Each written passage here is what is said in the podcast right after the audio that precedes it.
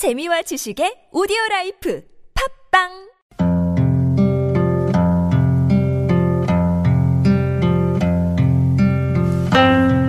가슴에 담아온 작은 목소리. 쉰 다섯 번째 이야기.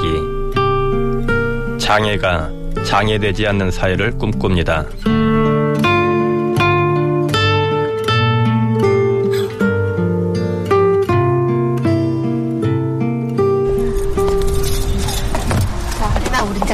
이라. 이라, 우리 내리자. 이라. 교실 갑시다. 이라.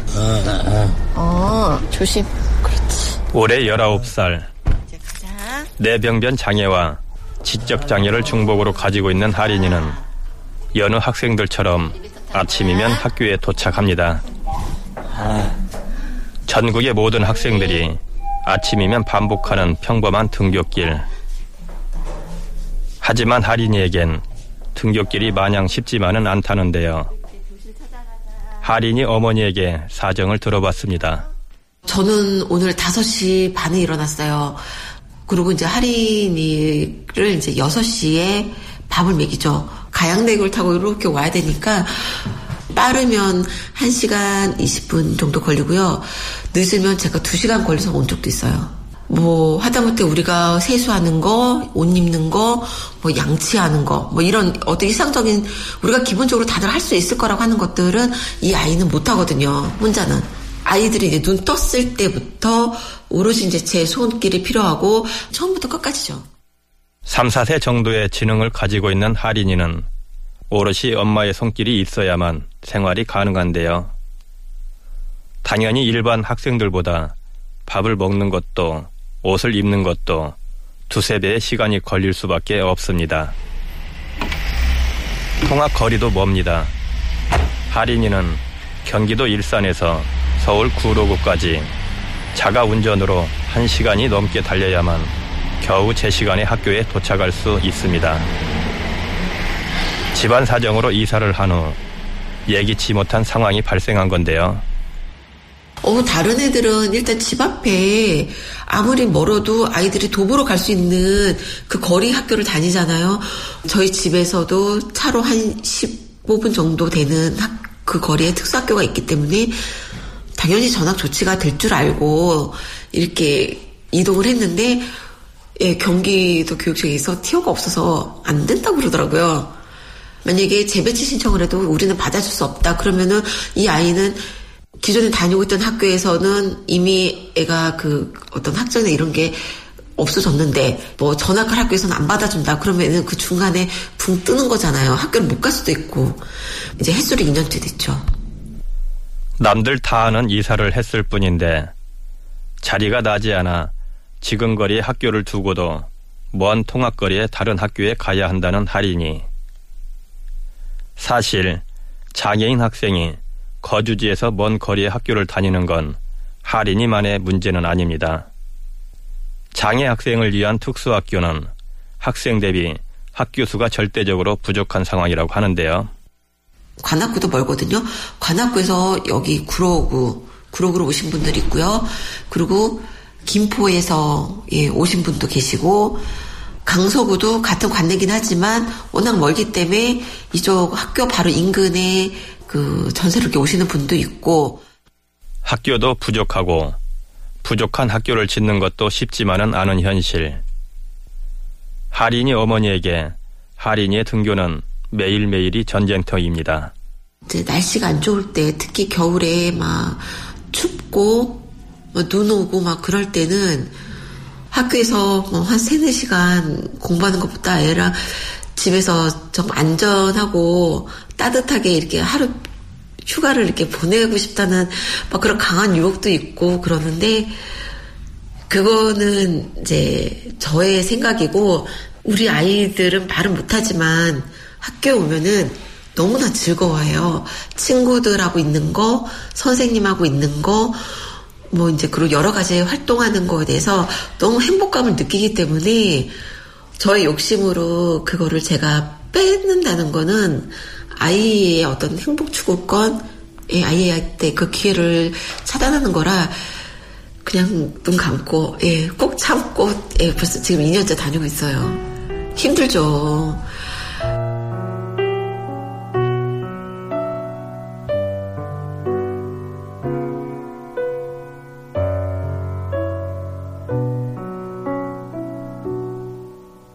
장애 등급제 폐지를 위한 서명받고 있습니다. 서명하고 가십시오.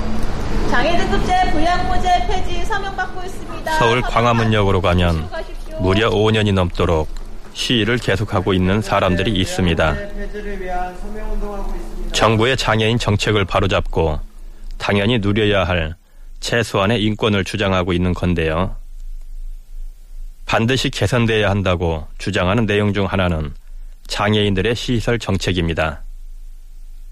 실제 장애인 당사자로 20년간 시설 거주를 하다 지금은 장애인들의 자립을 돕고 있는 김포 장애인 자립생활센터 김진수 부소장을 만나봤는데요. 저는 예, 경추장애, 지체장애, 와상장애 저 수급자입니다. 89년도 11월 달에 내가 입소를 해가지고 2008년도 한 20년 있다가 나왔습니다. 결혼해가지고 1년 다쳐가지고 1년 돼가지고 이제 이혼을 했어요. 이혼을 이게 혼자 몸이라 되다 보니까 이제 형한테 갔는데 형이 그걸 안 이제 시설을 알아서 아침에 이제 저도 모르게 이제 가- 같이 가자 그래서 가서 이제 무조건 이제 간 거예요. 거기 혼자. 가정도 꾸리고 평범하게 살던 가장이었던 김진수 씨. 갑자기 찾아온 사고로 가정도 잃고 요양원에 들어가게 되는데요. 시설이란 곳은 도대체 어떤 곳이었을까요? 그 시설에는 일단은 들- 입소하면은 예, 밥 먹고 자고 하는 게 일상생활에 똑같 입사 시간은 똑같이 사람들이 쳇바퀴 씩 돌아요. 아무리 사- 장애를 갖고 있어도 공부를 해야 되는 그 공부를 하고 그 안에서 생활을 해야 되는데 공부를 같은 걸 있어서 할 수가 없고 어, 사회가 어떻게 들어가는지도 모르고 거기서 사니까는 굉장히 그 뭐랄까 폐쇄적이라고 그럴까? 예, 그래서 거기서 사람이 살 때가 못 된다. 폐쇄적이고 고립된 장애인 시설기관. 실제로 대부분의 장애인들이 시설의 답답함을 호소하고 있는데요. 문제는 이뿐만이 아니었습니다. 정부에서 주어지는 몇 푼의 보조금을 가로채는 요양원의 비리를 알아챈 김진수 씨는 더 이상 참지 못하고 동료들과 거리로 나서게 됩니다. 2006년도에 2006년서부터 7년도 그 사이에 이제 처음에 연금을 안 줘서 연금이 이제 그때 7만 원, 8만 원 처음에 그랬을 거예요. 그 연금을 왜 안 주느냐 그래가지고 그 원장하고 싸움을 했어요. 이제 법원에다가 영장 청구를 하고 막 싸움으로 양초구청하고 막 투쟁을 한 다음에 도저히 안 되겠어요. 그래서 이제 여덟 명이 그때 무조건 보따리 싸가지고 마루내공으로 나왔었습니다. 시설을 나와 공원에 천막을 치고 농성을 시작한 8명의 탈시설 장애인들. 시설의 비리 때문이었다지만 20년을 거주한 곳을 떠나는 게 두렵지는 않았을까요? 내가 중증 환자지 않습니까? 경추 사지마비인데 거 나갈 때 거기 있는 이제 선생들이 아저씨는 중증 장애인인데 사회 나가면 죽습니다. 거기 나가지 마세요. 거기 나가서 가좀 나가면 큰일 난다고 그래서 사람이 살게 되더라고요. 이게 사니까 참 좋더라고요. 그, 내갈 갈 수 있는 대로 가고 가고 싶은 대로 가고 뭐 먹고 싶은 데 가서 먹고 만나고 만나고 그게 행복이지요. 뭐가 별거 있습니까? 갑갑한 장애인 시설보다 오히려 세상 밖이 더 행복했다는 김진수 씨. 사실 장애인들의 탈시설 논의는 어제 오늘의 일이 아닙니다. 장애인과 비장애인의 분리가 아닌 함께 어울려 살아가는 방식으로의 논의가 그것인데요. 하지만 장애인 탈시설 정책은 번번이 무산돼 왔습니다. 왜일까요? 장애와 인권 발바닥 행동 최재민 활동가에게 들어봤습니다. 예산이 많이 들어가는 일이죠. 근데 예산이 많이 들어간다라고 하는 것도 일종의 가치 판단이 되는 거잖아요. 우리 사회에서 중요하다라고 생각하면은 하는 것인데.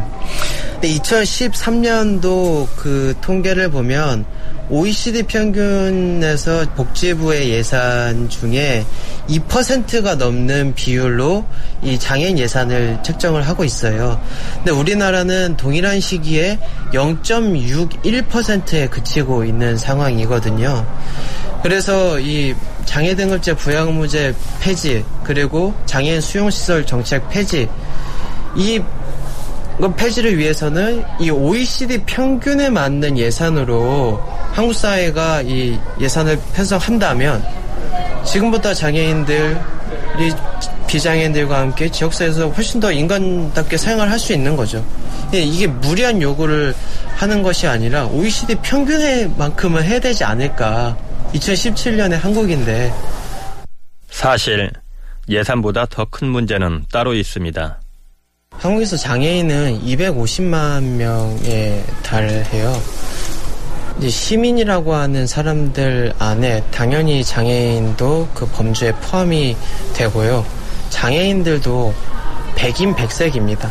그러니까 손가락 하나만 짧아도 장애인이라고 장애인 등록이 되는 사회인데 그러나 이 장애인이라고 이 표현되는 그리고 이 장애인 딱지가 붙으면 그 사람을 어, 이 마음속에는 되게 뿌리 깊은 편견을 가지고 대하는 것이 느껴져요. 그러니까 장애인이 나의 친구가 될 수 있을까? 장애인에 대한 편견과 더불어 지역 이기주의는 우리가 함께 넘어야 할 큰 산이죠. 앞서 만난 할인이 어머니도 비슷한 고충을 털어놨습니다. 강서구에 공진초등학교 부지가 있어요. 그 학교가 이제 폐교가 되면서 교육청도 그러고 특수학교를 그러면 신서 어디 뭐 새로운 땅에다가 짓는 건 어렵고 이미 학교 부지가 있고 학교 건물이 있으니 간단한 어떤 리모델링이나 이런 걸 통해서 특수학교를 그러면 이 강서 쪽에는 없으니까 그러면 만들자 했는데 내 집 앞에 특수학교보다는 다들 님변상이라고 그러잖아요. 필요한 건 알지만 내 집 앞에 싫고 내 지역에서는 조금 벗어났으면 좋겠고 그 이유가 다들 그건 거죠. 집값 떨어진다고.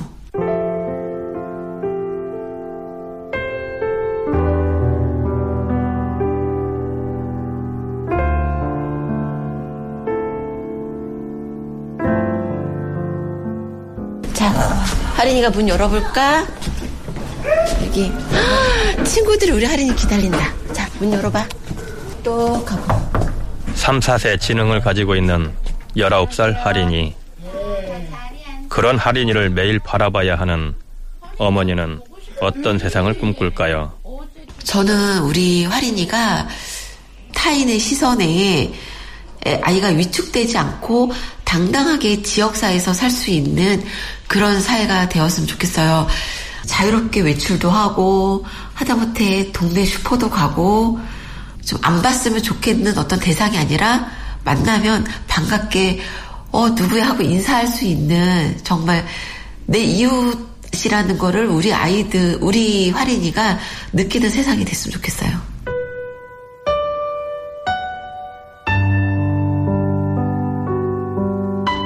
장애인들에게 가장 필요한 정책은 무엇일까요?